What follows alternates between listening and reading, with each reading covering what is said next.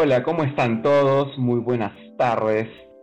Eh, hay unos este, espíritus eh, traviesos por ahí en, en medio de las ondas de Internet que están impidiendo que nos comuniquemos de manera apropiada. Eh, hay muchas cosas por descubrir en medio de este contexto que nos obliga a reinventarnos a cada ratito. Vamos a tratar de conversar y hablar sobre un tema que es bastante significativo, bastante importante eh, en medio de este contexto. tiene que ver mucho con el aprendizaje que hemos, llevado, que hemos venido desarrollando y con aquel desaprender que necesitamos, al menos esa es la propuesta de muchas personas, de muchos eh, eh, individuos en el mundo. No solamente es mi propuesta, y estoy seguro que también es la propuesta de más de uno de ustedes y de más de uno eh, de, más de una persona que se encuentra, que se encuentra en sus casas, no están, que no están presentes en este momento vía online con nosotros. Bien, antes de continuar con esto, quiero agradecer a, Plataforma 360, quiero, quiero agradecer a, Gabriela, quien, quien es la que me ha presentado, quiero agradecerle por esta oportunidad. es un placer, un placer poder comunicarme, poder transmitir esta presentación, de, esta, de, de, este conversatorio, de esta exposición, que es más una invitación a sensibilizar, sensibilizarnos sobre por qué es que tenemos que desaprender lo que hemos aprendido. Bien, cuando hablaba un poco Gabriela, ese, esa sumilla, esa sumilla sobre mi presentación, yo me ponía a pensar un poco en ese instante, en milésimas de segundo, en milésimas de segundo, eh, aquella trayectoria. Y la verdad es que estoy muy contento de esa experiencia, porque la experiencia eh, que de pronto puedo haber adquirido no es justamente la experiencia académica o la experiencia de uno, sino es aquella información que te da el medio ambiente es aquella información que las personas con las cuales he podido ir al encuentro, es esa información la que enriquece y va a formar y me ha formado, me ha, construido una opinión, ha constituido, ha hecho una especie de arquitectura mental y también en el corazón sobre lo que pronto debiera ser, por lo que yo debería luchar y por lo que cada uno de ustedes también deberían de, luchar desde su propia arquitectura mental y desde la propia arquitectura de su corazón. Estamos hablando de lo que queremos en el futuro, de lo que queremos en la vida. Y por ello eh, y por ello es importante conocerse a sí mismo. Ese es el primer paso, el más importante de todos, el conocerse a sí mismo. Ya desde la antigua Grecia, ya desde la antigua Grecia, Aristóteles, junto con sus discípulos, junto con Nicómaco, cuando escribían, cuando conversaban en base eh, a un método de conversación, haciendo dialécticas, haciendo ponencias, hablando con sus estudiantes. Ya hablaban de la importancia de la riqueza, sí, pero había un tema, un nudo en el cual giraba esa discusión, esa conversación, y era sobre la importancia de esa riqueza en, el comportamiento, en el parecer, en la, filosofía de vida de cada uno de, sus habitantes. Y la riqueza no es, desde luego, dice Aristóteles en la ética a Nicómaco, el bien que buscamos no es el bien que buscamos, no es lo más trascendental, pues no es más que un instrumento para conseguir algún otro fin. Entonces, si bien se está hablando de riqueza, también habría que preguntarnos qué es aquella riqueza. Ahora, en estos contextos de vida, nos cuestionamos muchísimo. ¿Qué es lo que necesitamos en nuestras vidas para poder dirigir, para poder guiar, para poder conducirnos en este camino que está lleno de retos? Nos hemos venido eh, dirigiendo en base a un estilo de vida, en base a toda una construcción mental de lo que somos y de pronto de lo que debería ser nuestro futuro. Y la pregunta es, ¿cuál es esta construcción que nosotros? ¿Te has puesto a pensar y de pronto más de una vez lo has hecho de pronto no muchas veces o de pronto no lo has hecho nunca? Y es que mi invitación es hacerlo y hacerlo sobre todo ahora. Es importante hacerlo porque solamente conociéndonos vamos a poder darnos cuenta si el rumbo que queremos tomar es el apropiado o no es el apropiado.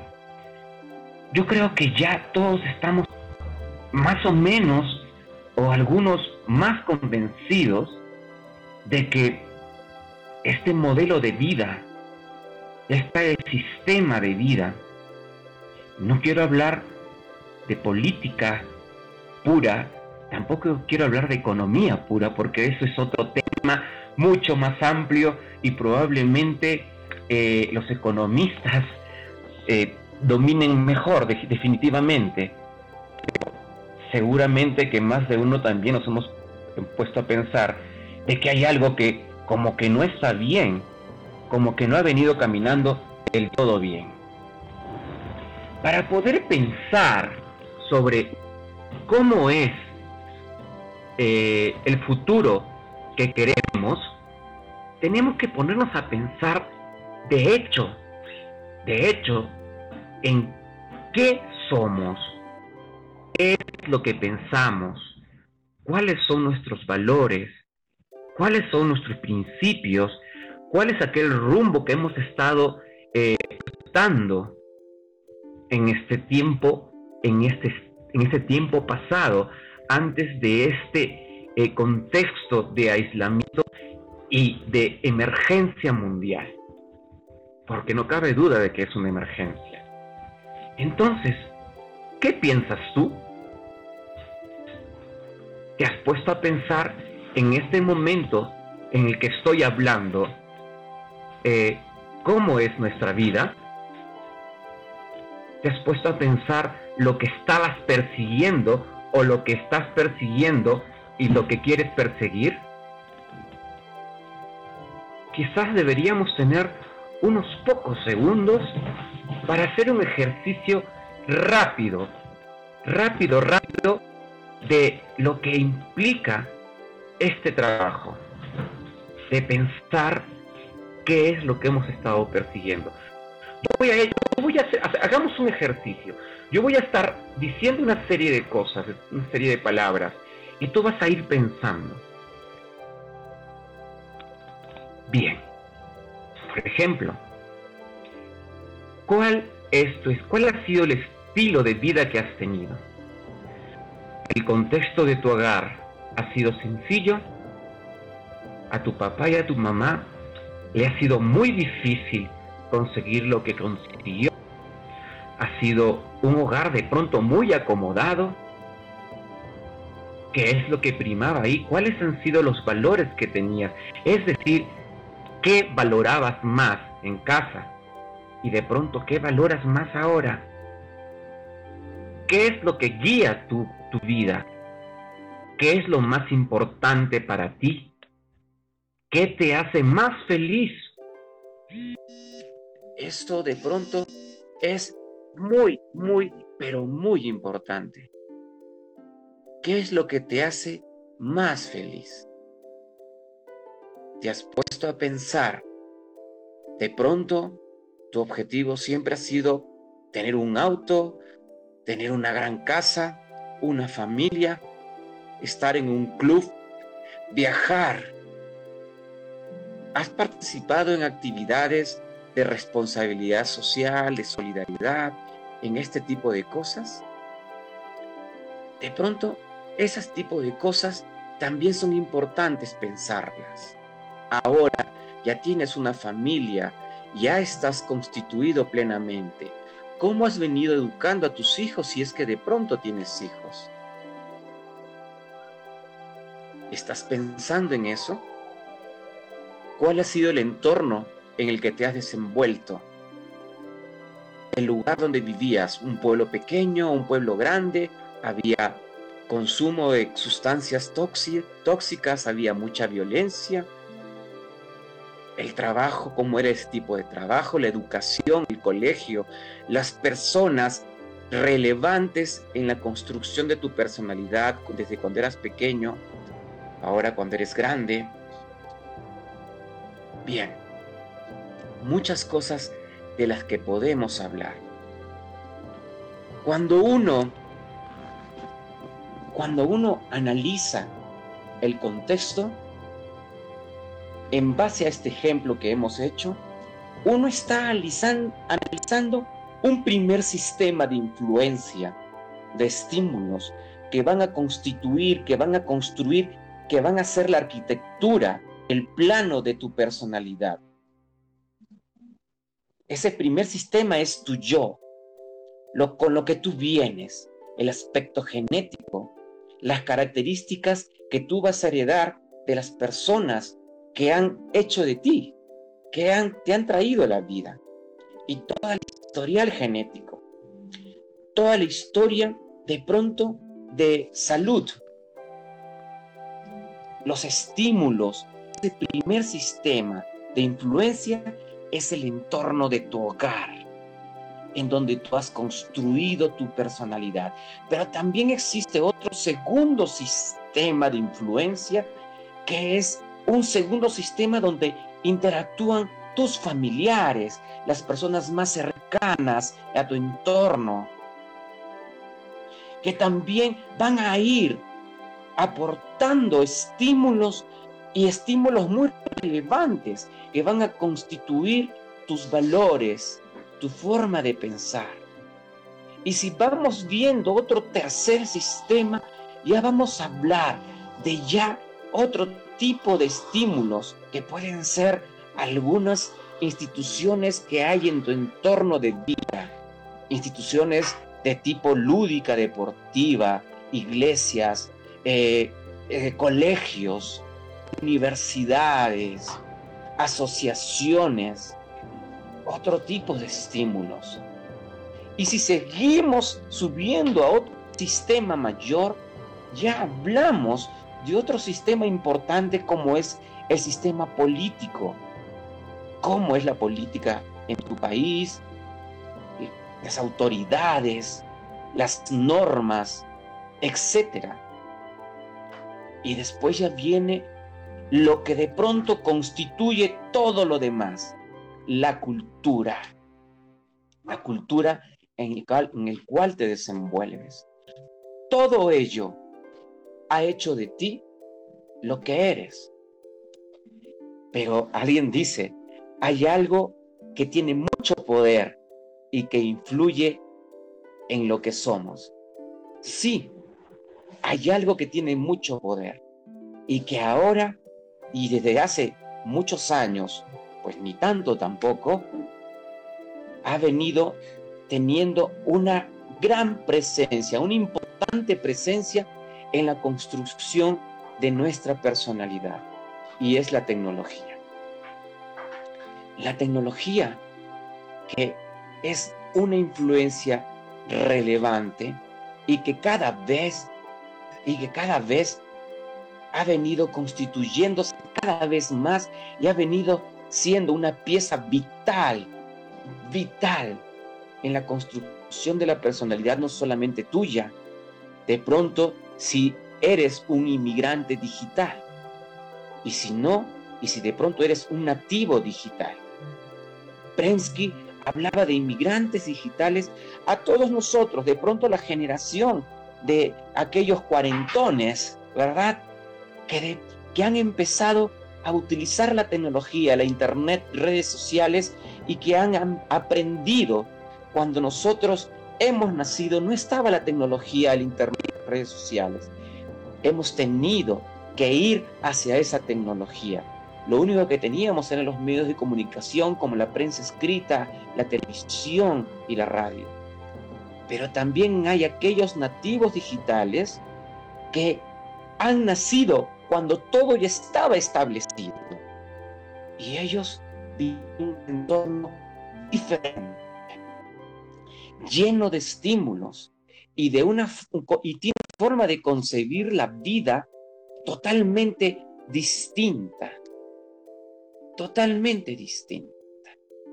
Entonces, ¿qué hacemos? ¿Qué tenemos que hacer? Tenemos que hacer un análisis crítico importante sobre todo ello. Bien, todos esos estímulos en nuestra vida han constituido en nosotros afectos y emociones, formas de valorar algo, formas de pensar algo, afectos y emociones que nos han llevado por un camino, porque no podemos olvidar y no nos vamos a negar que las emociones, los afectos mueven, mueven nuestra conducta. ¿Cuántas veces te han dicho, que no estés con esa chica cuando eras pequeño, cuando eras adolescente, pero cuando estás enamorado, te mueve tanto esa energía, ese amor, esa emoción, que no haces caso a nada. Si utilizáramos las emociones y estimuláramos las emociones en un proceso de aprendizaje en los colegios, wow, los aprendizajes serían más que significativos. Las emociones son la puerta de entrada de cualquier aprendizaje y de cualquier cambio de conducta. También las emociones también van acompañadas de aquellas creencias en torno a lo que tú has venido aprendiendo. Aquellas creencias como por ejemplo en el entorno andino, la cosmovisión andina, que influyen en el pensamiento, en el creer, y que esas creencias influyen en las actitudes frente a diferentes circunstancias de la vida. ¿Cuántas cosas moldean tu conducta, desarrollan este, actitudes, crean juicios y también prejuicios. ¿Cuántas cosas te hacen decir y pensar de una determinada manera? ¿Cuántas de esas variables te hacen decidir o tener prioridades en tu vida? Todo eso constituye tu yo. Todo eso constituye definitivamente tu yo. Y ese yo va a ir encaminándose hacia un objetivo, el objetivo que tú crees que debe ser. Entonces, lo importante es que tú analices ese yo. El yo de ahora es el mismo en medio de este contexto en el que estamos viviendo. Un contexto repleto de críticas. Intelectuales del mundo entero como Chomsky, este viejito precioso, académico, lingüista, filósofo, politólogo, impresionante viejito, quizás una de las mentes más brillantes del mundo, siendo, es un viejito irreverente, es la pata de Judas del sistema político norteamericano, que dice y que critica ese estilo de vida que hay ahora, este sistema. Desde no solamente Noam Chomsky, podemos hablar hasta misma Marta Nussbaum, que habla de cosas impresionantes con respecto a la calidad de vida, al desarrollo social. Y hablemos también de premios Nobel de Economía. Hablemos de Amartya Sen, que critica y postula todo un desarrollo, un desarrollo de vida ligado a la economía. ¿Cuántas cosas cuántas personas vienen analizando y vienen facilitando una corriente de pensamiento relacionada a la conducta del ser humano. Desde posiciones religiosas, movimientos religiosos que se están movilizando, que se han movilizado todos, todos para poder desde su posición, desde su fe, orar para un cambio en la conducta del, en la conducta del ser humano. Movimientos intelectuales, movimientos culturales, eh, eh, representantes de la cultura musical. ¡Wow! Desde hasta las personas más sencillas, campesinos, personas con una cultura, con, con una educación eh, normal, también pensando en que algo no anda bien. Y es que verdaderamente algo no tiene que estar yendo bien, porque no solamente el planeta a través de los acontecimientos que hemos estado viendo nos está tratando de decir algo, sino que estoy seguro que nuestro propio yo, en alguna parte de nuestro cerebro, en la parte moral, aquella amígdala, nos está tratando de decir algo. ¿Ustedes están pensando lo mismo que yo? ¿Qué piensan? ¿Qué es lo que ustedes piensan al respecto? Nosotros, como adultos, y es justamente la preocupación de esta ponencia, nosotros como adultos estamos invitados a darle aquella educación muy importante de facilitar un aprendizaje en nuestros hijos, pero un aprendizaje que los lleve a mirar ese futuro, ese futuro con una perspectiva, con, un, con una visión de cambio. Si nosotros no estamos convencidos de que las cosas no han estado yendo bien, quizás, lo tengo que decir, quizás este momento no es para ti, este momento en este conversatorio.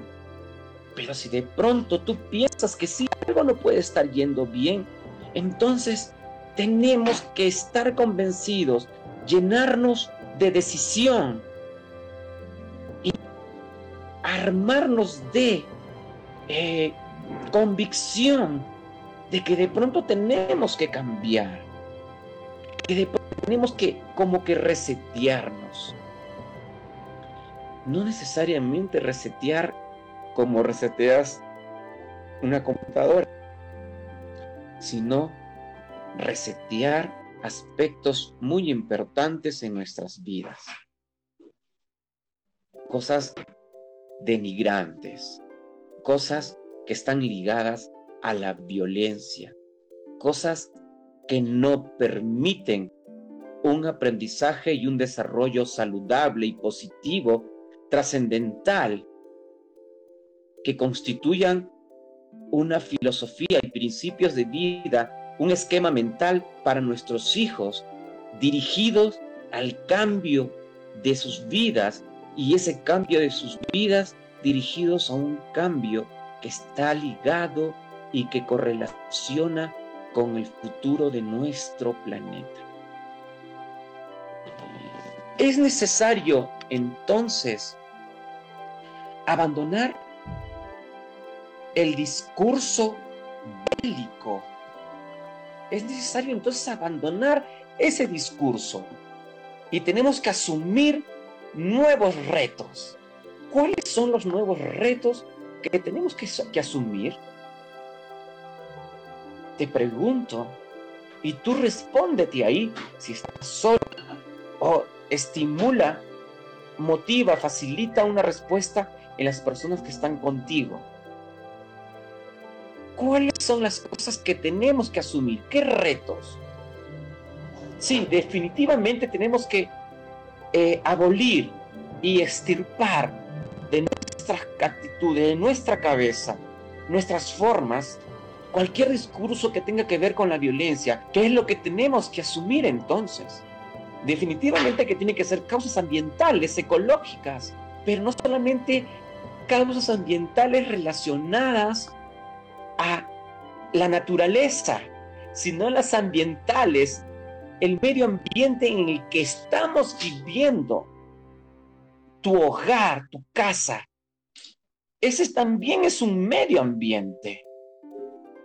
Y no solamente tu casa, me he saltado un paso, también tiene que ver con el medio ambiente interno, psíquico, biológico, la salud mental, la paz, la tranquilidad de sentir y de pensar de que estás encaminado en correlación, sincronizado con la naturaleza, sincronizado con lo que quiere esa naturaleza, con lo que quiere eh, la vida hoy en día. Valores más solidarios, de preocuparnos los unos por los otros, de educar a nuestros hijos un lenguaje de paz, de inculcar una cultura de paz, de erradicar la violencia de nuestro eh, lenguaje verbal y, y hasta de nuestro lenguaje no verbal. Son un montón de cosas, de preocuparnos y pensar en, el, en todos, no en uno, de una cultura de colectiva, no polarizada, temas sanitarios, qué reto, qué fragilidad es el el tema de la sanidad hoy en día. Encaminarnos a arreglar ese problema que nos está mostrando hoy en día eh, eh, el tema de la sanidad. A pensar en un gran pacto ecosocial entonces y también económico. Pero ¿cómo debería ser ese pacto económico? Tarea para la casa, tarea para aquellos que necesitan reformular ese plano, ese sistema. Entonces resulta difícil pensar en un mundo como el que hemos estado viviendo.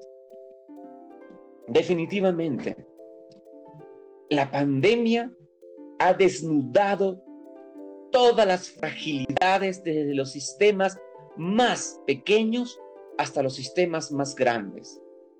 Ha, desnudado y ha hecho frágil hasta el más sólido de los seres, de las políticas y de los gobiernos en. Pensemos en eso. Entonces, hay mucho que cambiar. ¿Cómo podemos pensar la sociedad de aquí en adelante? Es la pregunta.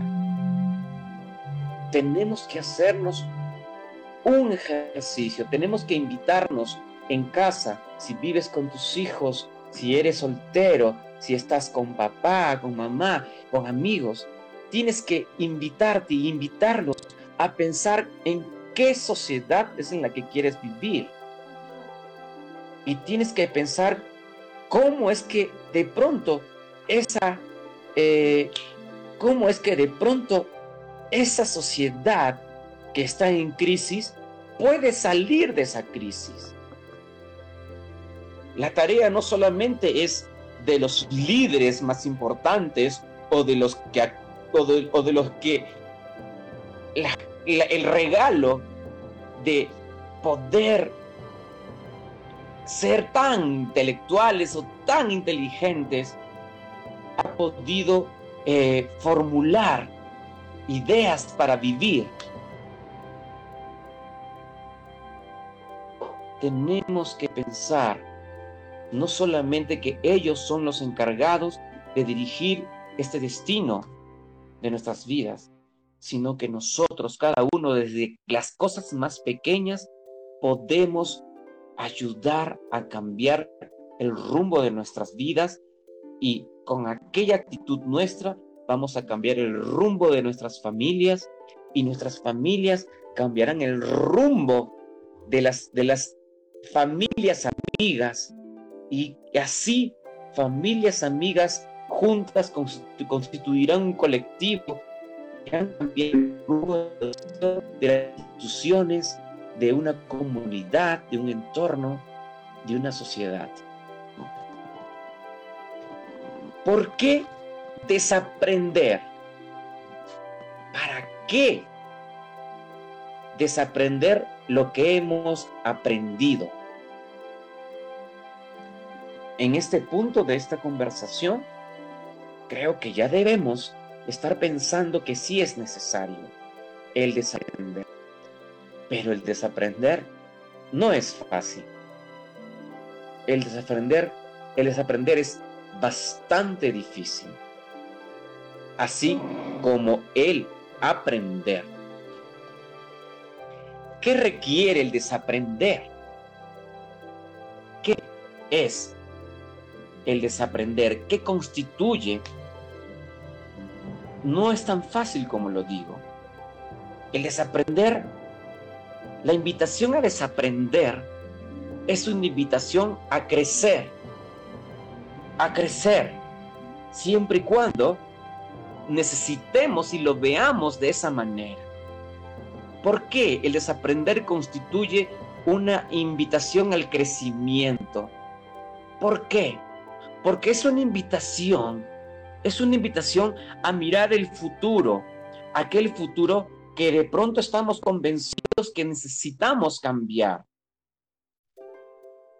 El desaprender es importante porque está ligado a unas experiencias del pasado que, que han constituido un esquema mental y que ese esquema mental nos ha guiado a un estilo de vida. Por eso es importante el desaprender. Y el desaprender implica un proceso riguroso cognitivo, mental, y implica también una invitación a un aprendizaje, a un aprendizaje de cosas nuevas. ¿Y qué cosas nuevas? La contrapartida a las cosas que de pronto no nos han servido. Para hablar de un desaprendizaje y hablar de un aprendizaje, necesito hablar de cómo se produce ese aprendizaje. Y para hablar de ese aprendizaje y y de ese desaprendizaje, necesitamos entender que sí es posible el cambio. Y ese es mi reto. Sí es posible el cambio no pasamos, eh, eh, nos pasamos la vida no solamente eh, en automático, hay todo un proceso. Y ese proceso es mental. Y es mental y bastante complicado. Y tiene que ver mucho con la práctica. Un niño cuando viene al mundo no viene eh, con información constituida para empezar a desenvolverse en la sociedad. Hay muchas corrientes y otras de pronto con aquellos que de pronto sí dicen que hay información previa genéticamente constituida, sea cual sea la verdad. Todos vamos aprendiendo o vamos estimulando ese aprendizaje natural que empieza a desplegarse y a reforzarse con el aprendizaje de cada día. Nos pasamos la vida en eso, aprendiendo, adquiriendo conocimientos, adquiriendo experiencias, constituyendo culturas, desarrollando hábitos y costumbres. Lo hemos estado viendo. ¿Qué es lo que estás aprendiendo? ¿Qué es lo que has aprendido? ¿Necesitas deshojar? ¿Necesitas agarrar un borrador y borrar cada una de esas cosas? No es así de fácil, pero sí puedes reconocer qué es lo que de pronto no te ha estado sirviendo. Hemos adquirido toda esta información por medio de estímulos, de instituciones, de colegios, incluido pensamientos y creencias. ¡Wow! Todo eso influye mucho en nuestras vidas. Y todo eso, al fin y al cabo, constituyen nuestro yo y nuestra forma de ser. Constituyen y constituirán el yo de cada uno de los integrantes pequeños de tu familia, inclusive si recién estás viviendo con una persona, tu esposa, tu novia, cada uno va a influir en el otro y constituirán cada uno de ustedes el yo del otro. Seguramente más adelante te dirán en la casa de aquella persona que visitas, y que te conocía plenamente desde la niñez, wow, has cambiado. Ese es un claro ejemplo. Las personas también requerimos actualizar nuestro software. Una metáfora que es bastante importante. Pero actualicemos aquel software no utilizando o comprando un software que nos haga daño, que nos haga cada vez más individualistas, no un software que nos invite a llenarnos de virus, que nos corrompa, que resetee aquella experiencia, esta experiencia que es vital para un cambio. Esta experiencia no puede ser reseteada tiene que ser todo lo contrario, utilizada para que estimulemos en nuestro yo aquel cambio. Este software es importante adquirirlo, pero hay que adquirirlo partiendo de nuestro corazón, sensibilizando, llegando a un juicio importante que crea una convicción en nosotros, que analice el entorno, que ahí mapee todo y que tenga un diagnóstico de lo que sucede, de nuestra propia vida, de nuestro yo, de nuestra familia. Necesitamos un diagnóstico que nos permita concluir en el por qué de pronto este futuro tiene que ser nuevo. ¿Y ahora qué? ¿Qué hacemos? Pues tenemos que desaprender. Tenemos que eh, revisar nuestra realidad. Tenemos que, sí, formatear esa máquina. Lo tenemos que hacer. Porque si no, vamos a caer en el riesgo de volver a cometer los mismos errores. De caminar como si fuésemos una computadora que los dejamos ahí actualizándose, prendido en la noche, para que en la noche, cuando hay menos este, cibernautas, pueda actualizarse rápidamente ese software o aquel videojuego que requerimos utilizar. ¿Para qué? Para volver a actuar de la misma manera. No podemos caer en eso. ¿Estás conmigo? ¿Estás conmigo en lo que de pronto te estoy presentando? Si tienes un cafecito al costado, te envidio. Ay, no, yo tengo por aquí un cafecito al Vamos a ver. Un vaso de agua sería bueno. Aquí tengo un vaso de agua. Necesitamos refrescar nuestra vida. Bien. Entonces, en ocasiones, nuestra vida, nuestro yo, trabaja con modelos rígidos. Trabaja con modelos rígidos eh, que se estructuran. Hay estímulos sensibles muy atractivos. El dinero, el dinero compra, casas, el dinero es señal de estatus, un club, un viaje al extranjero, una buena ropa, un buena PC, un buen equipo de, de comunicación celular, una tablet, qué sé yo, diferentes cosas, utensilios en casa, adornos, etcétera, etcétera, etcétera. Cuántas cosas, cuánta información que llega a nuestra cabeza y que nos dice así debe ser. ¡Wow! Y es que es muy fácil caer en eso. Somos, somos así de, de frágiles. Y es que esas cosas atractivas que son sensibles a nuestros, nuestros sentidos, uff, llega rápidamente a nuestra cabeza y estimula, y estimula aquella zona de gratificación.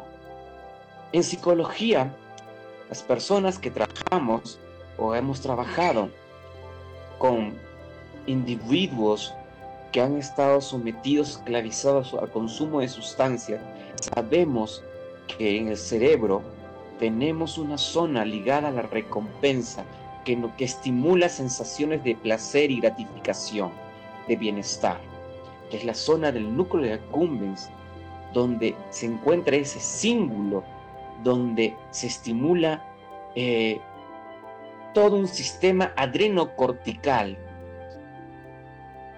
Ahí, en la zona hipotalámica pituitaria, se estimulan esas sensaciones de placer.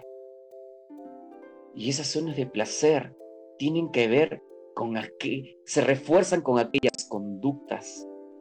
Las conductas de comprar, donde pones tu corazón, tu mirada, de pronto, si te gusta y lo vuelves a hacer, vas estimulando y vas estimulando hormonas que van a ir este, reforzando esta conducta de placer que genera placer. Entonces, no es una locura hablar de estructuras muy rígidas en nuestra conducta que no queremos dejar. Son, como dice, obligaciones autoimpuestas,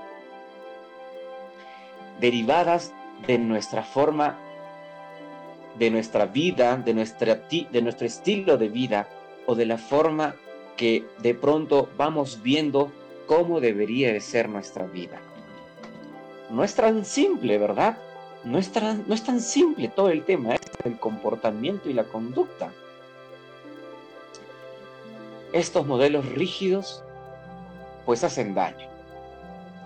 Y tenemos que ser muy conscientes de eso. Tenemos que ser muy conscientes, porque si no somos muy conscientes, si no nos conocemos perfectamente, si no interiorizamos en nuestro yo, solamente vamos a actuar en modo automático, de manera inconsciente. Entonces cada paso que demos tendrá, será un paso con ausencia de un pensamiento crítico. Será un paso con ausencia de un riguroso sistema de pensamiento. Y, cuando damos un paso o tomamos decisiones en automático, pues es muy probable que causemos daño, que nos causemos daño nosotros mismos y que esos daños pues cause un daño que de pronto podría ser irreparable. Hagamos un ejercicio para conocernos, para decidir de manera apropiada. Desarrollemos nuevas habilidades para la vida. Hasta en, hasta, hasta en en, la, en la propuesta de proyecto, a veces desarrollamos habilidades para la vida para los niños. Pues bien, yo creo que todos necesitamos habilidades para este nuevo estilo de vida. Necesitamos adquirir nuevas habilidades para una propuesta de vida, una propuesta que no viene de mí, sino que viene del mundo, de la naturaleza, de la consecuencia que estamos experimentando. El mundo nos está diciendo que necesitamos cambiar. Entonces necesitamos desarrollar nuevas habilidades. Necesitamos tener un sistema de cognición racional, no irracional ni en automático. ¿Cómo aprende este sistema nuestro cerebro? ¿Cómo lo hace? ¿Lo tienes claro? Es muy complejo, ¿verdad? Y todo lo que se sabe es una minúscula parte de información que hay. Hay mucho por descubrir. Para comprender cómo es que nuestro cerebro aprende, necesitamos entender que hay un sistema riguroso de pensamiento. Y en psicología hablamos de cognición y también de metacognición. Cuando hablamos de cognición y metacognición, hablamos de lo que hacemos todos los días. Hablamos de un proceso de aprendizaje de información nueva. Hablamos de reutilizar esa información en diferentes circunstancias. Hablamos de resolver problemas en base a aquella información. Hablamos de estimular, de ingenio, de creatividad. Hablamos de, de reciclar y poner en práctica lo que hemos adquirido. Eso es cognición y metacognición. Porque es un ejercicio importante. Hay tanta información en nuestra cabeza que uno decide cuál y de qué manera utilizar. En educación es vital tener en claro esto para poder educar a nuestros niños. En casa también. Pero hablemos también de ese proceso de cognición y metacognición ligado a la, al proceso de información social que es lo que de pronto es importante eh, entender un poco también ahora, para ver que si es posible cambiar aquel, aquella arquitectura mental que ha venido guiándonos durante todo este tiempo. Cuando hablamos de cognición social, hablamos de todo aquello que percibimos, las señales que vienen del entorno, a esas señales se le llama percepción social. Todas aquellas señales construyen, interfieren en nuestro mundo psicológico. Y esas señales que llegan, que vienen, que vienen e interfieren en, nuestro mundo psicológico, también tienen un rebote, porque interfiere también a través de nuestras actitudes, nuestros juicios, nuestro pensamiento sobre los, las otras personas. Qué importante que es tener en claro eso. Y eso estimula, desencadena respuestas ligadas a las emociones tan importantes en nuestras vidas. Si las emociones, si no estamos claros que las emociones son vitales, si no tenemos claro que las emociones son vitales para poder cambiar nuestra vida y cambiar la vida de los demás, pues estamos caminando mal probablemente. Aquellas emociones que se generan, aquellas respuestas emocionales van a motivar y modular nuestros comportamientos.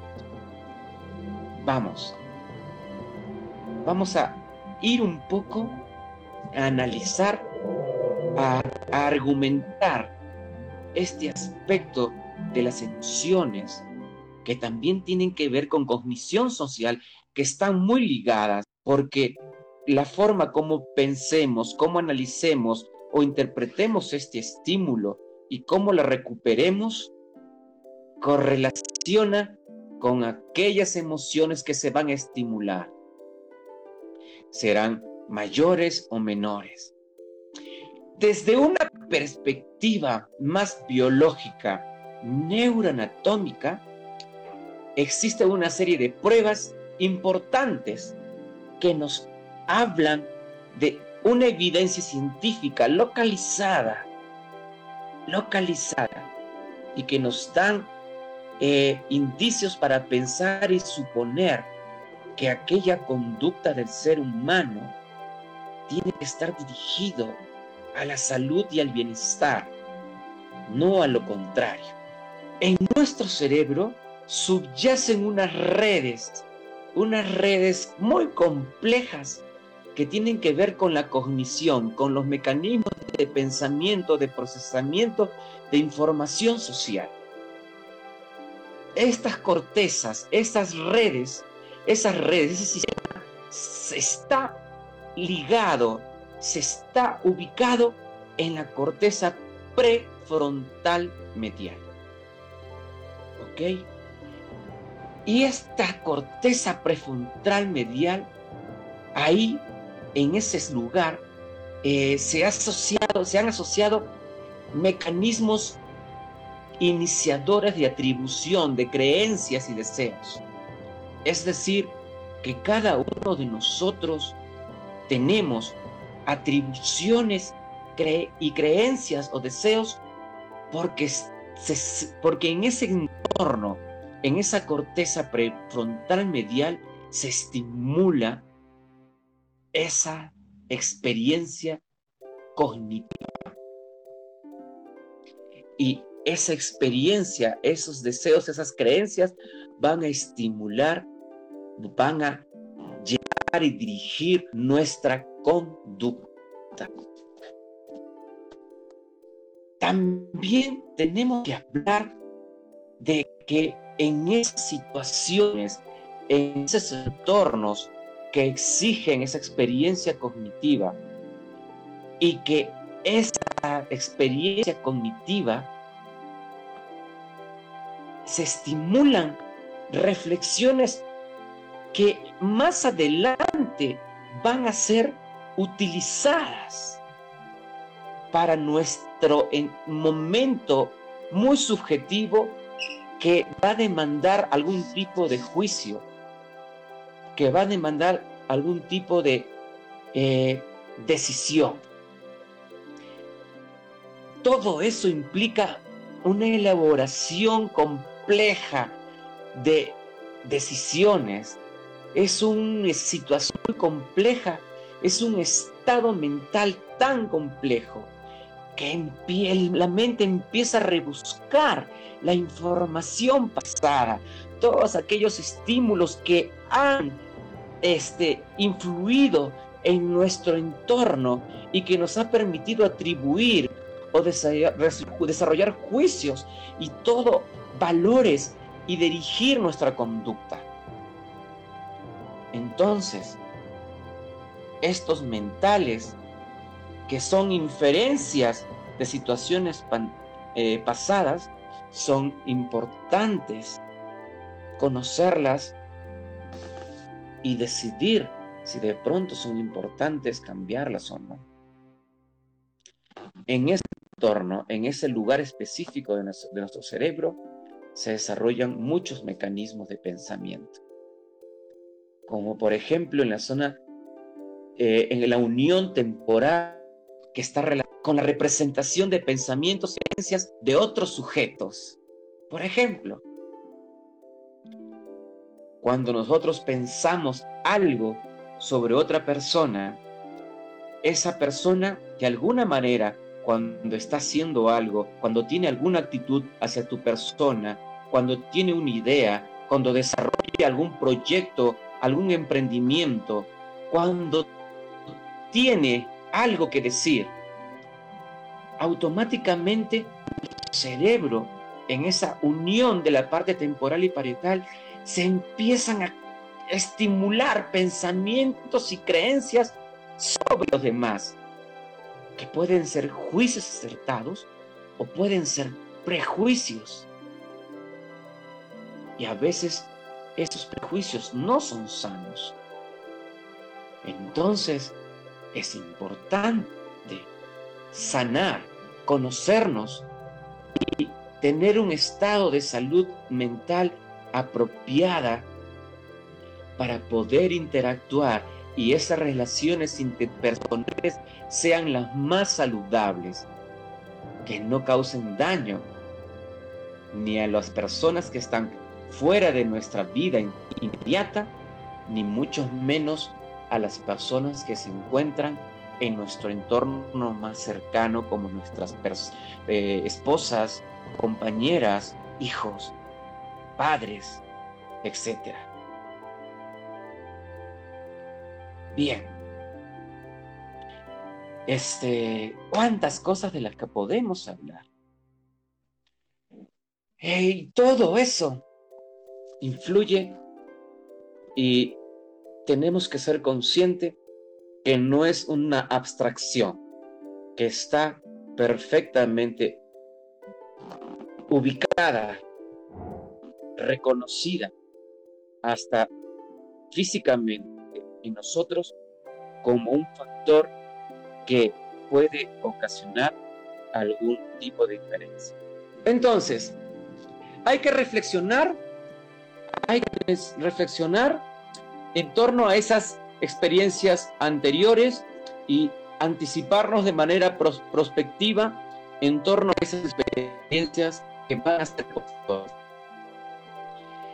Tenemos que estar conectados en ese sistema y tenemos que tener claro esto.